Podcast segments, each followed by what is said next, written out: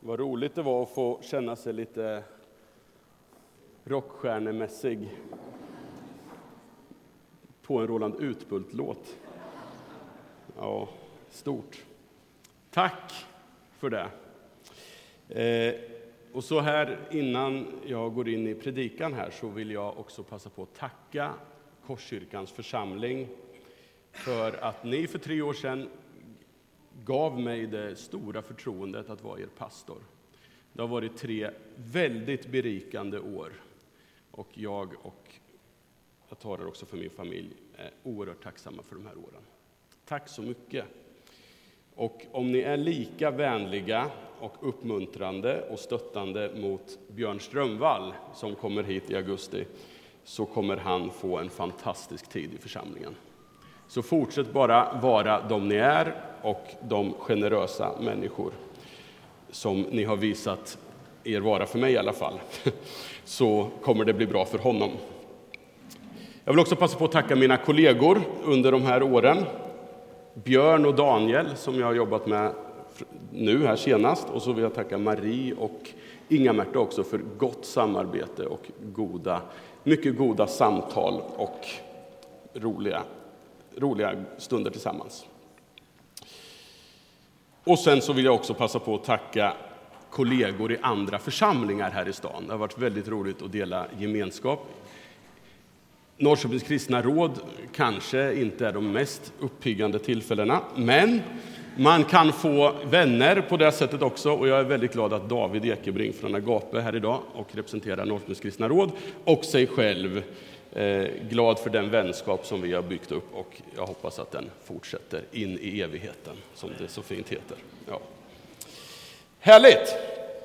Då ska vi försöka säga någonting som ni kan ha nytta av också. Eh, det hör ju oundvikligen till så här när man, en sån här dag just, att man ser tillbaka på tre år. Och jag började titta på vad jag hade predikat de här tre åren och insåg snart då att det fanns ett citat, eller ett speciellt eh, sammanhang i Nya Testamentet, en vers som jag använt mig av väldigt många gånger utan att för den skulle någonsin använda just den versen som central i min predikan, utan mer en sån här man citerar för att belysa en poäng och så. Men därför så vill jag välja den enkla men oerhört kärnfulla meningen som utgångspunkt för dagens predikan, som då den här versen är. Och vi ska gå till första Johannesbrevet 4, vers 19. Och där skriver Johannes på det här sättet. Vi älskar därför att han först älskade oss. Vi älskar därför att han först älskade oss. Och egentligen så är det ju så här att den här meningen, den talar för sig själv. Jag skulle kunna gå och sätta mig nu. Det är en predikan. Men jag vill säga några saker utifrån den som jag tror är viktiga och som ni förmodligen redan vet. Så det här kommer att vara en ganska grund, grundläggande predikan om evangeliet om Jesus Kristus. Men jag vill börja med att lyfta fram ordet först. Vi älskar därför att han först älskade oss. Och det här ordet först, det är helt avgörande i den här meningen. Det finns en ordning som vi, om vi ska vara evangeliet trogna, inte kan hoppa över. Ordet först ger oss vägledning runt frågan var allting har sin början och sin grund. För ett antal år sedan så var jag inbjuden tillsammans med mina kollegor inom IFK, Evangeliska Frikyrkan, på en ledar och pastorskonferens. Rubriken på den här konferensen, som antagligen valdes för att uppmuntra oss och få oss som ledare i församlingarna att känna oss viktiga och behövda och så. Rubriken var Det börjar med dig. Oavsett vad, vad, intentionen var med den här inbjudan och det här rubriken på den här konferensen så borde det vara en helt omöjlig rubrik på en kristen ledarkonferens. Evangeliet handlar ju om att det varken börjar med mig eller dig. Det börjar inte med din grad av hängivenhet. Det börjar inte med din grad av tro. Det börjar inte med din grad av vilja. Det börjar inte med någonting som har med dig att göra. Allt börjar med Gud. Evangeliet, det glada budskapet, de glada nyheterna, är oss givet. Gud har tagit ett initiativ till vilket du och jag varken kan lägga till eller dra ifrån ett endaste dugg. Gud har gjort någonting först. Det är evangeliet. Om evangeliet skulle beskrivas med språklig grammatik, jag tycker sånt är lite halvkul, så skulle det kunna beskrivas som att indikativet, det här är jätteroligt, indikativet kommer alltid före imperativet. Det här är helt, ja precis. Och det betyder ju då att allt som vi uppmanas att göra, imperativ, gör så, gör så, gör så. Det finns ju en hel del sådana etiska imperativ i den kristna tron. Det tror jag vi känner till. Vi vet hur vi borde leva som kristna och så. Alla de uppmaningarna har sin grund i vad Gud först har gjort med oss. Och Det här är ju typiskt för hela den bibliska berättelsen och hur Gud uppenbarar sig genom Bibeln. När Gud i Gamla testamentet till exempel ger Israel lagen. Lagen, oh, tänker vi, det är lagiskt, det är tråkigt, det är tungt, det är jobbigt. En massa imperativ, gör inte så, gör så. När han ger den här lagen som de förväntas att följa, gör han, det in, gör han inte det så är det inte ett resultat av att bara Gud kommer och brakar in i deras liv och säger att nu ska ni följa mig. Utan istället så inleds den här uppräkningen av de tio buden med att förklara vad Gud har gjort först. Jag är Herren din Gud som förde dig ut ur Egypten. Gud har fört dem ut ur slaveriet. Gud har gjort någonting först.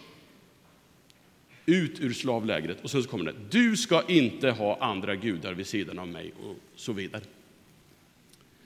Det börjar med att Gud har gripit in och befriat. Och så blir imperativen en beskrivning, alltså uppmaningarna blir som en sorts beskrivning på hur man ska leva i den här friheten som man nu har fått. Och i relation med den här befriaren. Och det är den principen vi också ser i den här versen hos Johannes. Det vi gör, gör vi för att Gud först har gjort någonting med oss. Förlåt så som Gud har förlåtit. Vi ska ge därför att Gud har gett. Vi ska vara barmhärtiga. Varför då? Jo, därför att Gud har varit barmhärtig. Allting har sin grund i vad Gud först har gjort. Och det här är ju ingenting nytt. Ni sitter och nickar och hummar och det är bra. Men hur ofta börjar vi inte med det här, vad vi ska göra, vad vi borde göra, utan att ägna vad Gud har gjort någon särskild tanke och uppmärksamhet. Både i våra egna liv kanske, och i kristna predikningar så tenderar vi ibland att missa det här ordet först. Gud har gjort någonting först. Men, men om vi hoppar över att Gud är den som agerat först, då förvandlas evangeliet till en slavpiska. Och det här tänker jag, det har ju också bäring på våra förväntningar och åsikter på hur människor runt omkring oss ska bete sig och leva. Ibland hör jag väldigt välmenande om hur man på olika sätt vill få kristna värderingar att prägla samhället mer.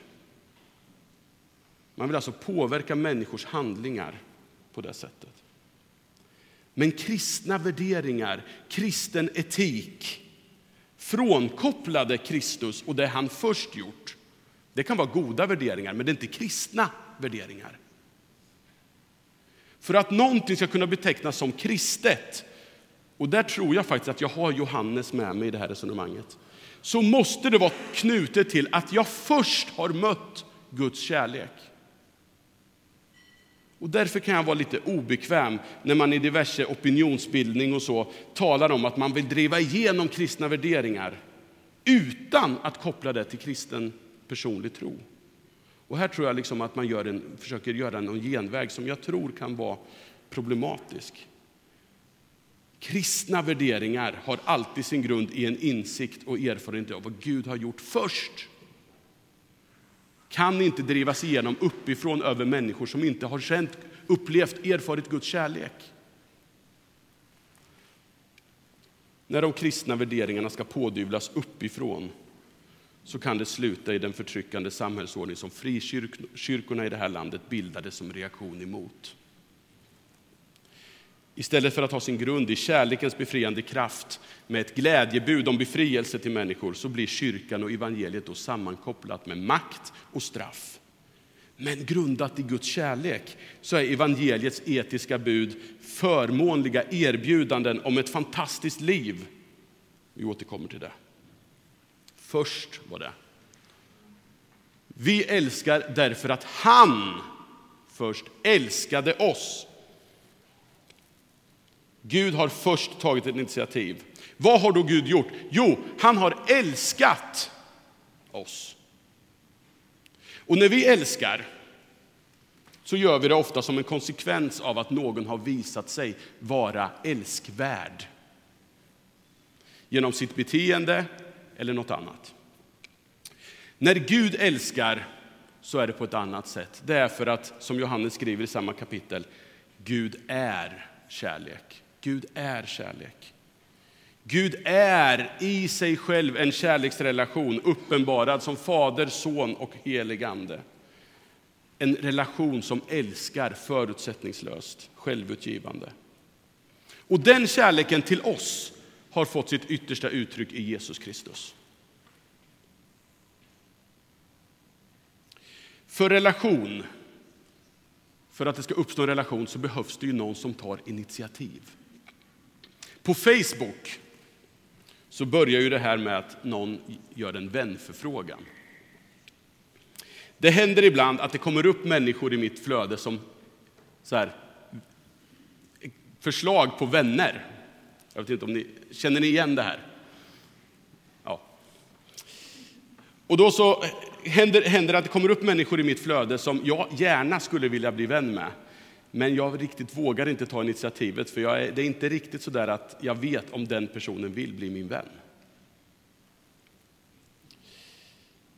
Och då kanske jag struntar i det. Jag, jag vill hellre bli frågad än att fråga själv eftersom det finns ett risktagande i att ta ett initiativ. Särskilt när jag bedömer att den här personen har lite högre social status än vad jag har. Då blir jag lite orolig. så. För några år sedan så kom ett förslag upp på en ytligt bekant. Men då tänkte jag att jag skulle vara storsint och tänkte att nu ska jag fråga. Och det här kunde jag, tyckte jag att jag kunde unna mig, för jag tyckte att det var en förmån för honom att bli min vän. Ja, det här är, det är pinsamt, men så är det. Och någon dag senare så fick jag ett litet skriftligt meddelande från den här personen att ja, jag har sett din vänförfrågan, men jag tycker inte vi har så mycket kontakt. Så att jag, jag ignorerade den. Jag blev så arg och jag var så förödmjukad. Hur, hur kan man säga nej till mig? Det var en läxa. Att Gud blev människa i Jesus, det är Guds initiativ till relation med oss. Och i ett sådant initiativ så tar Gud en förfärligt stor risk att bli förödmjukad och nobbad. Du är kärlek lagd i våra händer, sjöng teamet här nyss. Du är kärlek lagd i våra händer. Gud lägger sig i våra händer. Han kom till det som var hans, skriver Johannes evangeliets författare, och hans egna tog inte emot honom. Han blev nobbad, han blev förödmjukad. Men, skriver Paulus, Gud bevisar sin kärlek till oss genom att Kristus dog för oss medan vi ännu var syndare. Trots att vi människor vände Gud ryggen, vi nobbade Gud, så vände inte han oss ryggen. Utan fortsatte genom sitt liv att visa på sitt rike genom att hela, upprätta och älska. Ända upp på det där korset där man äntligen tänkte att nu ska vi få slut på honom. Och där, mer än någon annanstans, uppenbaras kärlekens karaktär enligt Johannes. Tidigare i samma stycke som den här predikans utgångsvers definierar Johannes kärleken som det som sker på korset. Detta är kärleken. Det är kärleken. Inte att vi har älskat Gud, utan att han har älskat oss och sänt sin son som försoningsoffer för våra synder. Guds kärlek stannar inte vid att han sitter och känner en massa goda saker för oss. Utan den är praktisk, konkret och synlig. Och just därför att Jesus har gjort det här och i det uppenbarat Guds kärleks djup, bredd, längd så har det blivit uppenbart att Guds vänförfrågan den har ingen gräns. Jag kommer aldrig fråga den här killen en gång till om att bli min vän på Facebook. Gud kommer fortsätta fråga dig och mig, även om vi ignorerar honom. Den Gud som går så långt att han till och med låter sig hånas, torteras och dödas för att uppenbara sin kärlek, det är en vänförfrågan som står kvar där hur många gånger vi än vänder Gud ryggen. Om ni ursäktar den här extremt banala referensen till Facebook. Guds kärlek är nämligen av en sån karaktär att den är omöjlig att ta sig ur. Paulus beskriver Guds kärlek som ett rum med världens höjd, längd och bredd och vars storlek övergår all kunskap i Fesebrevet 3.19. I en barnsång så sjunger vi att Jesu kärlek är så underbar. Så hög, jag kan ej gå över den. Så djup, jag kan ej gå under den. Så vid, jag kan ej gå ut ur den. Kärlek så underbar. Och det är det som Gud har förberett först. Och allt det här har sin grund i Guds kärlek gestaltad i Jesus Kristus. Den är oss redan given, den kärleken. Det är evangelium. Kärleken är här, nu. All you need is love, konstaterar Beatles i sin världshit från 1967. Och utifrån evangeliet så har de väldigt rätt. Även fast de tänkte sig förmodligen en helt annan sorts kärlek. Så. Men det behöver vi inte tänka på nu. All you need is love. Vi älskar därför. Johannes, som enligt traditionen då ska vara densamme som har skrivit Johannes evangeliet, har själv sin identitet i att vara älskad av Gud. Den lärjunge som Jesus älskade har ni läst Johannes evangeliet så ser ni att det återkommer. Och det är han själv som beskriver sig själv. Den lärjunge som Jesus älskade gjorde så. Den lärjunge som Jesus älskade gjorde si. Och det här ska ju inte förstås som en exkluderande beskrivning där Johannes tänker att det var Petrus och det var Jakob och det var Andreas och så var det den som Jesus älskade. Utan det här är ju en erfarenhet som han beskriver sig själv utifrån. Och i det här brevet så tillskriver Johannes alla sina läsare den identiteten. Och det är mötet med den kärlek som Gud älskat och älskar oss med. Inte en lista med värderingar och etiska principer i första hand. Det är den kärleken som gör någonting med oss. Här står det i den här översättningen, vi älskar därför att han först älskade oss. Grundtextens form antyder en sorts önsk, önskande uppmaning. Låt oss älska nu då, eftersom han har älskat oss. Imperativet en följd av indikativet igen här. Om vi inte har Guds kärlek först så kommer allt kristet liv bli ett ok och en jakt på andlig och religiös bekräftelse. Duger jag? Ber jag tillräckligt? Är jag tillräckligt generös? Men om vi bottnar i att vi redan är älskade av Gud, att vi är i Guds kärlek, så blir det här någonting vackert och spännande. Ett sökande efter Guds rike som vi kallas att delta i. Och Johannes är ju, hela i sitt, är ju i hela sitt brev mån om en korsmärkt kärlek som går både lodrätt och vågrätt. Korsets riktningar. Samma kärlek Gud har älskat oss med först blir synlig i vår kärlek till varandra. Mina kära, låt oss älska, ty kärleken kommer från Gud. Mina kära, om Gud har älskat oss så måste också vi älska varandra. Och på det sättet så blir de kristna, genom att älska varandra, ett sorts vandrande kärleksbrev till världen från Gud. Och det är en annan kärlek än den där kärleken som man hör om i Melodifestivalen när någon, när någon får bekräftelse från publiken och ropar ”Jag älskar er!” Skaplig inflation på kärlek. Genom att Jesus gav sitt liv för oss har vi lärt känna kärleken, säger Johannes. Också vi är skyldiga att ge vårt liv för bröderna. Om någon som har vad han behöver här i världen ser sin broder lida nöd, men stänger sitt hjärta för honom, hur kan då Guds kärlek förbli i honom? Mina barn, låt oss inte älska med tomma ord, utan med handling och sanning. Det kristna livet är dunderradikalt. Vi kallas att älska varandra så som Jesus har älskat oss. Men det är en väldig skillnad på att älska som en frukt av Guds kärlek än om vi älskar som en förutsättning för att Gud ska älska. Eftersom Gud har älskat oss så kan vi släppa vår självcentrerade ängslighet rörande om vi räcker till eller inte. Du räcker till. Du är älskad av Gud. Och så kan vi ägna oss åt att älska varandra och den här världen upp i Guds kärleksfulla famn.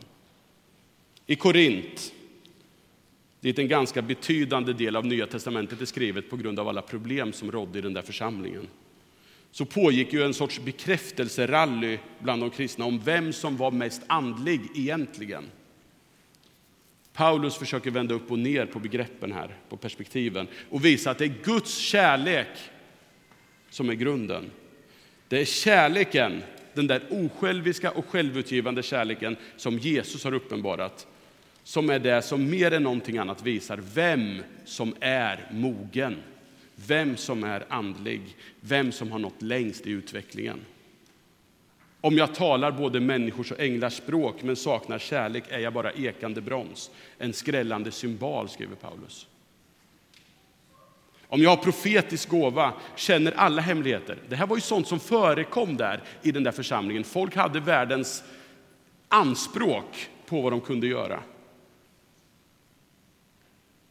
Men om jag saknar kärlek så har jag ingenting vunnit, säger Paulus. Kärleken är tålmodig och god. Den är inte stridslysten, inte skrytsam, inte uppblåst, inte utmanande, inte självisk. Den brusar inte upp. Den vill ingen någonting ont. Den finner en, ingen glädje i orätten, men gläds med sanningen. Allt bär den, allt tror den, allt hoppas den, allt uthärdar den. Det är som att Paulus liksom Ta bort allt det där andra. All you need is love.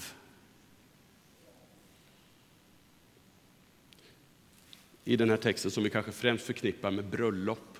Det är då vi plockar fram den här och så applicerar vi den på någon sorts romantisk kärlek visar hur vi liksom har blivit formade av tidsandan när vi bara kopplar den här texten till bröllop. Men det handlar inte i första hand om hur äkta par ska leva tillsammans, utan om hur en lokal församling ska klara av att leva med varandra när man är så olika och tänker så olika. I en församling, även i Korskyrkan, så har vi en massa olika åsikter vi har teologiska betoningar lite här och var, uttryckssätt och även olika ideal rörande hur en församling bör vara. Så är det. Dietrich Bonhoeffer, tysk teolog verksam innan och under andra världskriget, han arbetar med att bygga kristen gemenskap som ett trotsigt tecken mitt under nazismens förtryck. Och I sin skrift Liv i gemenskap så skissar han som den församlingsbyggare han är på sina fina ideal. Så här borde det vara, så här borde man leva tillsammans, så här borde man. Och så skriver han så här, mitt i det där. Den som älskar sin egen dröm om vad kristen gemenskap bör vara, mer eller högre än denna gemenskap själv, kommer att bidra till upplösningen. Hur hederliga och allvarliga hans personliga avsikter, avsikter än må vara. Älska varandra. Det är det viktiga. Inte mina ideal ytterst. Och det som jag nu har sagt här och försökt säga på en halvtimme, det har ni ju redan förstått i den där första versen som ni kan utan till, eller hur? Det är ingenting nytt. Men det är ändå någon sorts medskick som jag vill ge så här i det här formella avskedet som pastor här. Allt börjar i Guds hjärta, allt börjar med Guds initiativ. Och med grund i det initiativet får vi frimodigt vara med genom våra liv och bidra till att det där initiativet som Gud har tagit ska bli känt, trott och utbrett. Vi älskar därför att han först älskade oss. Amen.